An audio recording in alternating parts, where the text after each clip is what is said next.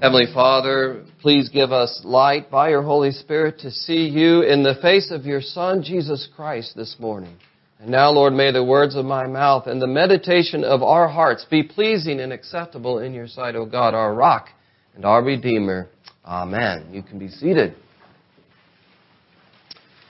Well, I know that Friday was St. Patrick's Day, and uh, I'm grateful for St. Patrick and, and the Irish, but I want to start this morning with expressing some gratitude to the Italians.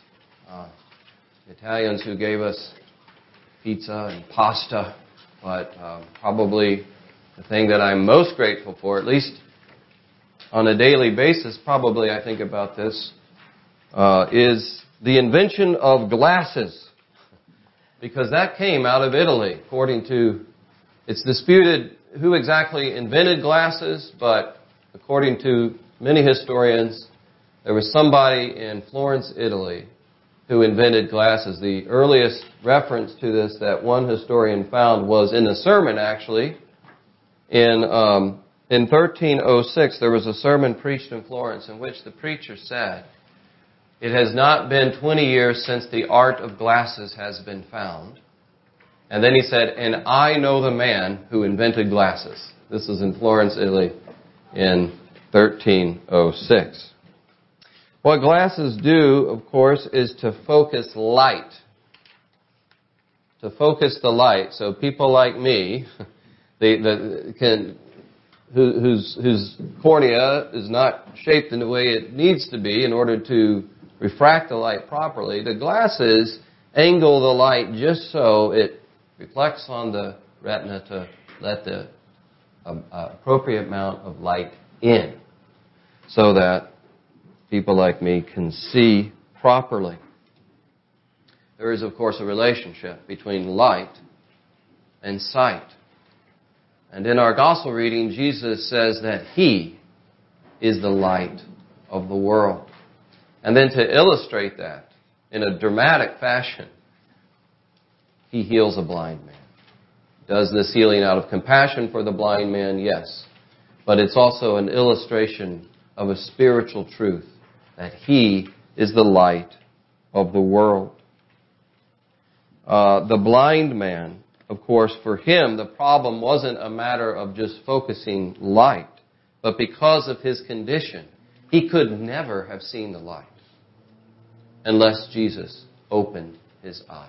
He lived in complete and utter darkness for his entire life until Jesus opened his eyes. And that's how it is with us. When it comes to knowing God, we are in darkness. We are blind unless God gives us light. Why is that the case? Why are we left on our own in darkness when it comes to knowing God? We can know things about God. We can know from nature that, that God exists.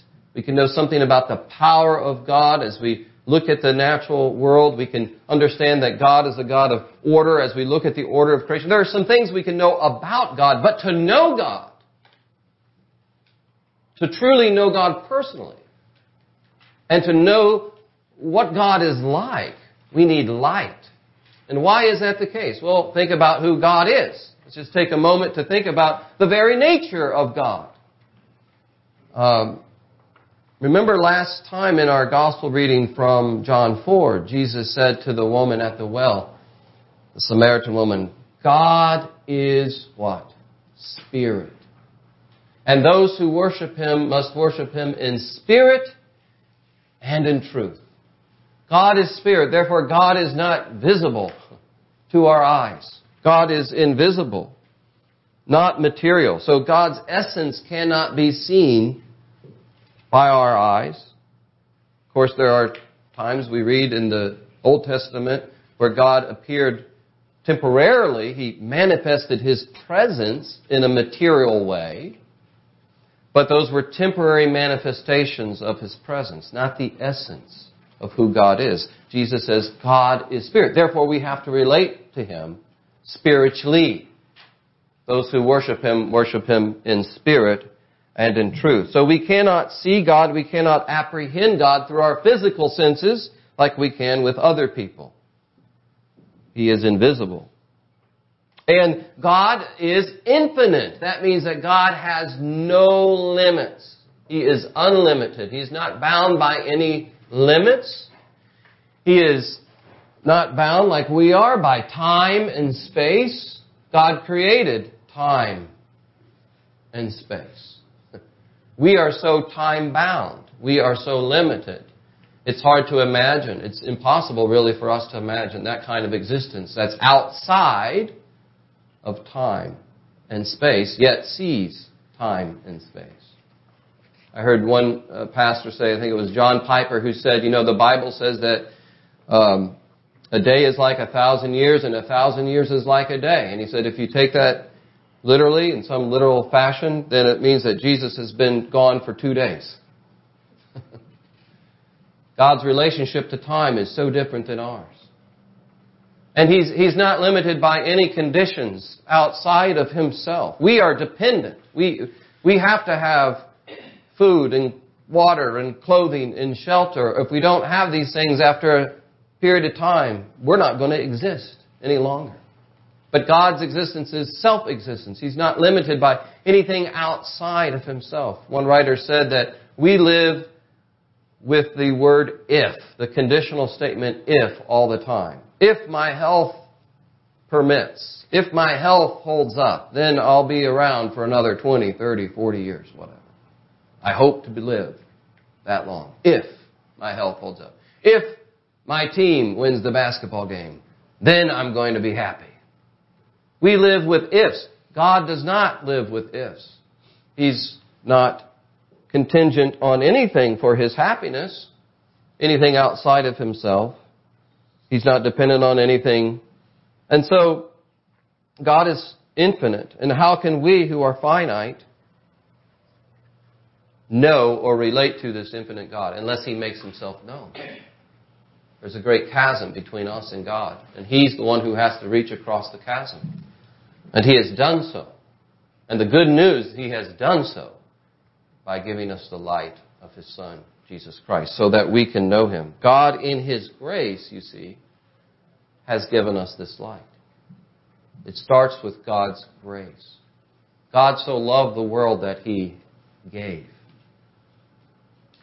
And out of his goodness and out of his mercy and out of his love, he makes himself known to us in Christ.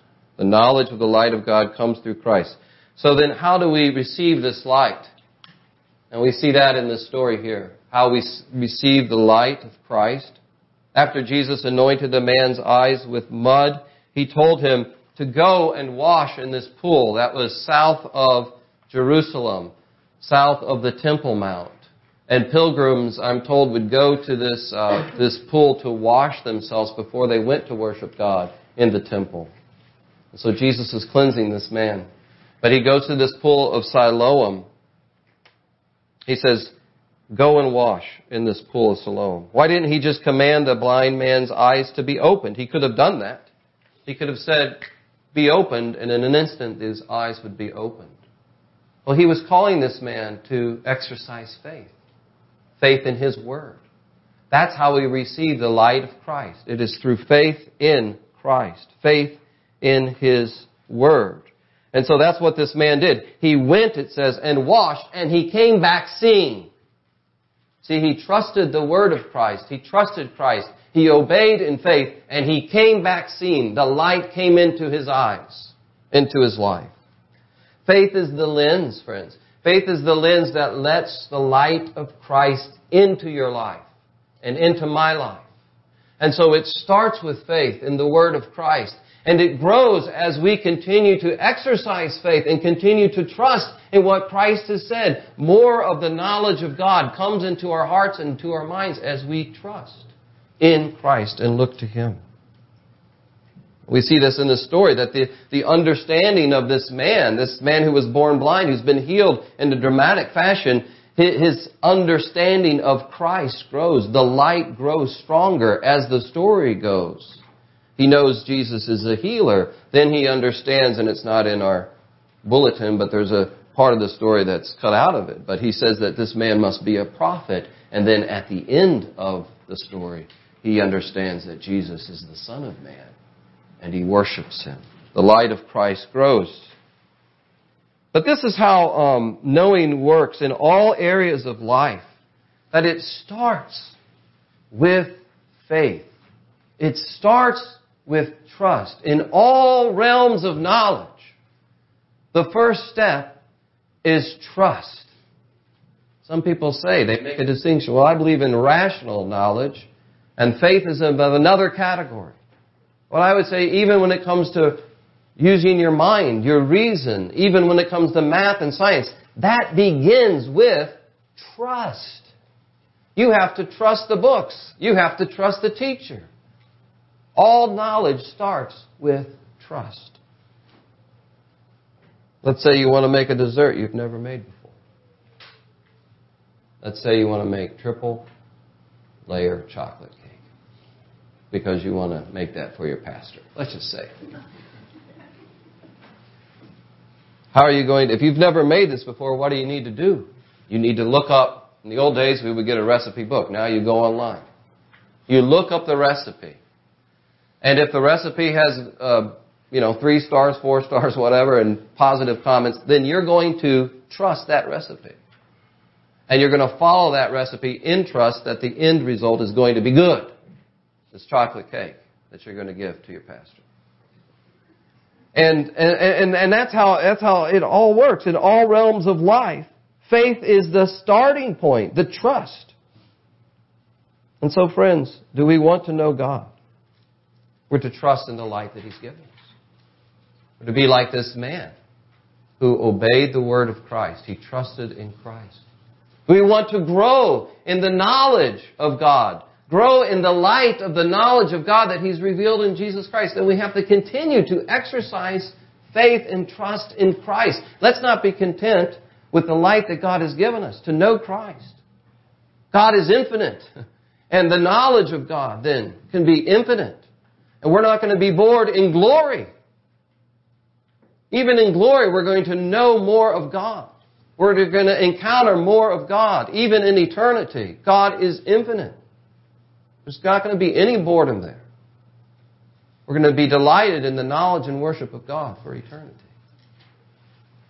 And so there's more light to shine forth from God in the face of Jesus Christ.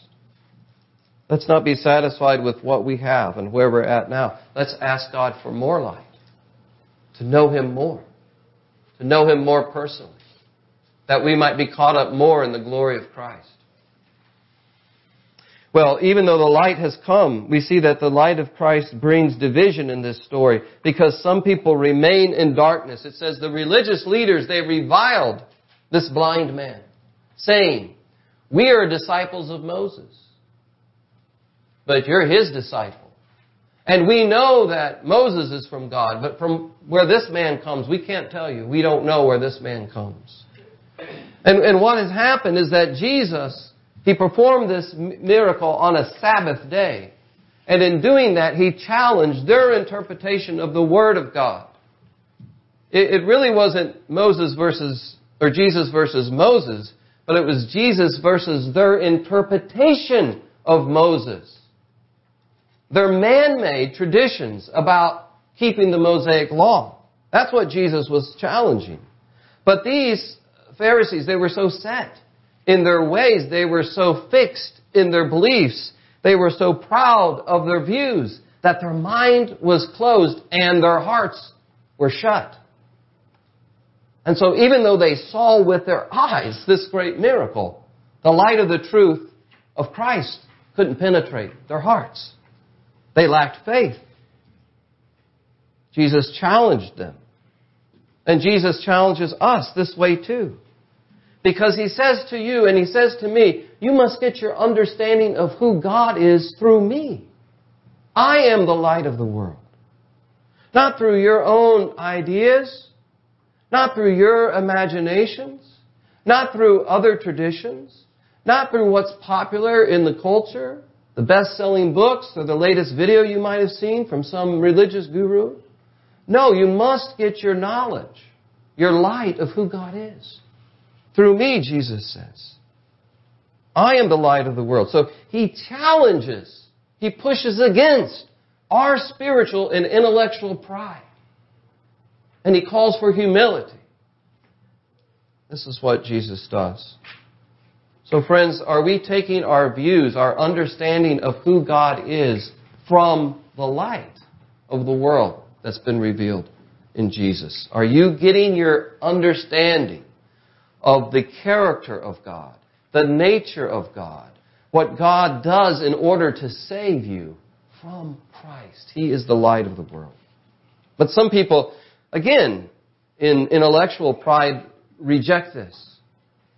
And we see some of that happening here with the Pharisees. They're threatened by Jesus. They're going to have to revise their thinking if they receive the light. There's another reason why many people don't receive the light of Christ, and John tells us this in John chapter 3. And it doesn't have to do with intellectual reasons, it has to do with morality. Because in John 3, it says, This is the judgment that's come into the world, that the light has come into the world, but men love darkness rather than light. Why? Because their deeds are evil and the light exposes their evil deeds. And so they turn away from the light that God gives. It's not intellectual, it's moral. Their deeds are evil. They want to live their life on their own terms, apart from the light that God has given about how we should live. Everyone practicing evil, John says, hates the light and does not come to the light, lest his deeds be exposed. It's often under cover of darkness, isn't it, that crimes are committed? It's often under cover of darkness or in secret that we do things that we don't want other people to see. The light exposes the evil. And so, for those whose hearts are hardened to this light, they will withdraw from it. They want to continue on in the darkness. Maybe some of us can remember times in our life when we resisted the light of Christ. Or when we were tempted to withdraw from the light into the darkness. And it wasn't really because of intellectual reasons, but it was moral. There were things that we wanted to do that we knew were wrong, but we took delight in those things. We wanted the pleasure of those things. It wasn't intellectual, it was moral. Maybe some people here are tempted even today to walk outside of the light and to continue or to go down a path of darkness. Remember what the Apostle Paul says in our reading today, the, the, the passage from Ephesians. Listen to Paul's warning. He said, You are children of light. Therefore, walk in the light. And, and, and that those who continue to walk in darkness without repentance, continue to go down a path of darkness in this life, will experience utter darkness in the life to come. They won't have an inheritance in the kingdom of God. Don't let people deceive you, he says, with empty words. That it doesn't matter how you walk or how you live or how your heart is towards God. There are people who are saying that. It doesn't really matter. God's not concerned about that area of your life. Paul says, don't be deceived. If you're walking in this path of darkness now and you don't turn, you're going to continue walking in the path of darkness into eternity. And so heed the warning that Paul is giving. Thank God for His grace. Thank God that even now He's calling to you to turn from darkness into this light that He's revealed in Jesus Christ. There are people in our life who we are concerned about people in our life who we see that are going down this path of darkness. They don't really have an interest in the light of Christ. Maybe it is intellectual pride. They're too proud and they don't want to consider what Christ has to say. Or maybe it's moral issues in their life and they want to do life their way. And they're walking down this path of darkness and we're concerned about them. Let's pray that God would give them the grace of humility intellectual humility, That God would allow them to see something of the fruits of the deeds of darkness so that they'll realize this is not where I'm going to find happiness. Let's pray for humility for those that we're concerned about. Let's pray that they would understand that there's a path of darkness that they're going down and that God would open their eyes to see the fruit of that. So that they would be open to receive the light of the knowledge of God in Jesus.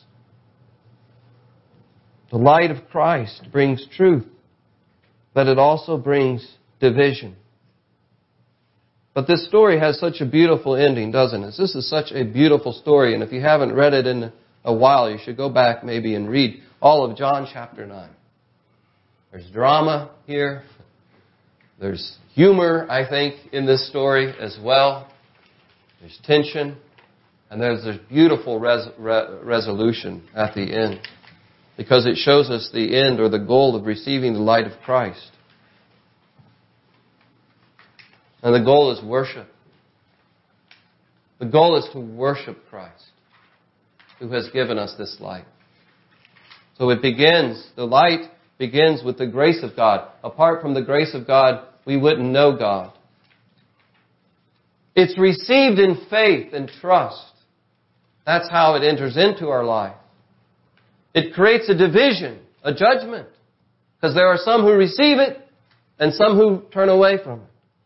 But the goal of it is that Christ might be worshiped. That God in Christ might be honored. And that's what we see happening at the end of this story. This healed man, he's been cast out. He's been cast out of the synagogue. He's been cast out of the temple. He's cast out of his community. His very existence, because he's been healed by Christ, is a threat to these religious authorities. Everything would have to be rethought. Christ would have to be received. And so his very threat is in existence, so he's cast out. But Jesus goes after him. Jesus is the good shepherd who goes after one lost sheep. He leaves the 99 to go find the one that's hurting. He'll say that in the next chapter, John 10. He goes after this man who's been cast out. And then he gives more light to this man. He gives more understanding about who he is. He reveals that he's the Son of Man. He says, Do you believe in the Son of Man? He said, Oh, I don't know who the Son of Man is. Tell me so that I can believe in him. You want me to believe in the Son of Man? Tell me. That Son of Man title, that's a title for the Messiah. It comes back, it goes back to uh, Daniel chapter 7. There's a prophecy there that one like the Son of Man is going to come and he's going to be the king of all nations and he will have a kingdom that will encompass people from all over the world. And then Jesus says, after he says, Do you believe in the Son of Man? Well, who is he? And Jesus says, I, the one you are seeing. You have seen him. And he's speaking to you now. Quite a thing for Jesus to say to a man who's seen for the very first time. You're seeing him. He's speaking to you. And then the man confesses faith. I believe. And it says that he worshiped him, which probably means we should think of this man as bowing down at the feet of Jesus. This, the word picture here of worship is kneeling, is bowing. So here's this blind man who's no longer blind. He sees the light and he bows before Christ. Is anyone here grateful this morning that Jesus has found you? That Jesus is the good shepherd who goes after one who's left the flock? Is anyone here grateful that he's come to you in love and he found you at a time of loneliness? Can you worship him because he's not left you in the dark? His light has dispelled the darkness of sin and guilt and shame with mercy and grace and forgiveness. Can you worship Christ for that? His light drives out the darkness of sin and death with the promise of everlasting light, backed up by the blazing brightness of His resurrection. He dispels the darkness of sin and death with His light. in Him and because of Him, because of His light, He moves us out of the darkness of not knowing God, not having a relationship with God, to a place of knowing that we're beloved sons and daughters of God through Him. The light has come in Christ. And worship is the goal and the appropriate response of the revelation of who God is in Jesus Christ. Worship is the goal, and worship is the way that we continue to see Christ rightly. It is right to worship Him, to bow before Him. And as we do so, not only is it a response of gratitude for who Christ is and what He's done, but it is a way to receive more of the knowledge of who Christ is. Love is a way to receive more knowledge right? When you're in love with somebody, they open up to you. They open up more of their personality to you. When you express that love and devotion. And when we worship Christ, when we express our love and our devotion, we get more light. We get more understanding of who Christ is. There's a story by um, a former Archbishop of Canterbury, Donald Coggan. He used to tell this story. I think I've told it before of this sculpture, who was a famous sculptor, and he sculpted um, Christ, an image of Christ. And he was again a famous sculptor, and people came from all around to see this sculpture. And as they looked at it, they looked at it at various angles, and the the glory of the statue didn't quite strike them. They, they, they knew, of course, that this sculpture was brilliant, but the, the glory of it, the splendor of this image of Christ was somehow eluding them, no matter they walked around it in different angles and they couldn't see it. So they asked the sculptor, how, how are we to, the, the sculptor, how are we to see this sculpture that you've created? What's the best way to look at it? And he said, he always said the same thing. In order to see this rightly, you have to kneel. In order to see the glory of it, you have to kneel. That's the posture. That's how it is with Christ. To see Him rightly, we have to trust Him. We have to worship Him. We have to glorify Him. Let's pray. Lord, we thank you that uh, you've revealed your light to us in Christ. Apart from that, we would still be in darkness. We thank you, Lord, that your Spirit has opened our eyes to see the glory of Christ. We pray for those who do not see God in the face of Jesus Christ. They don't see the glory. They don't see the love and the beauty that you can give them in Christ. We pray that you would open their eyes. And we pray that you would help us to grow in faith and worship as we bow before Christ our Lord. It's in His name we pray. Amen.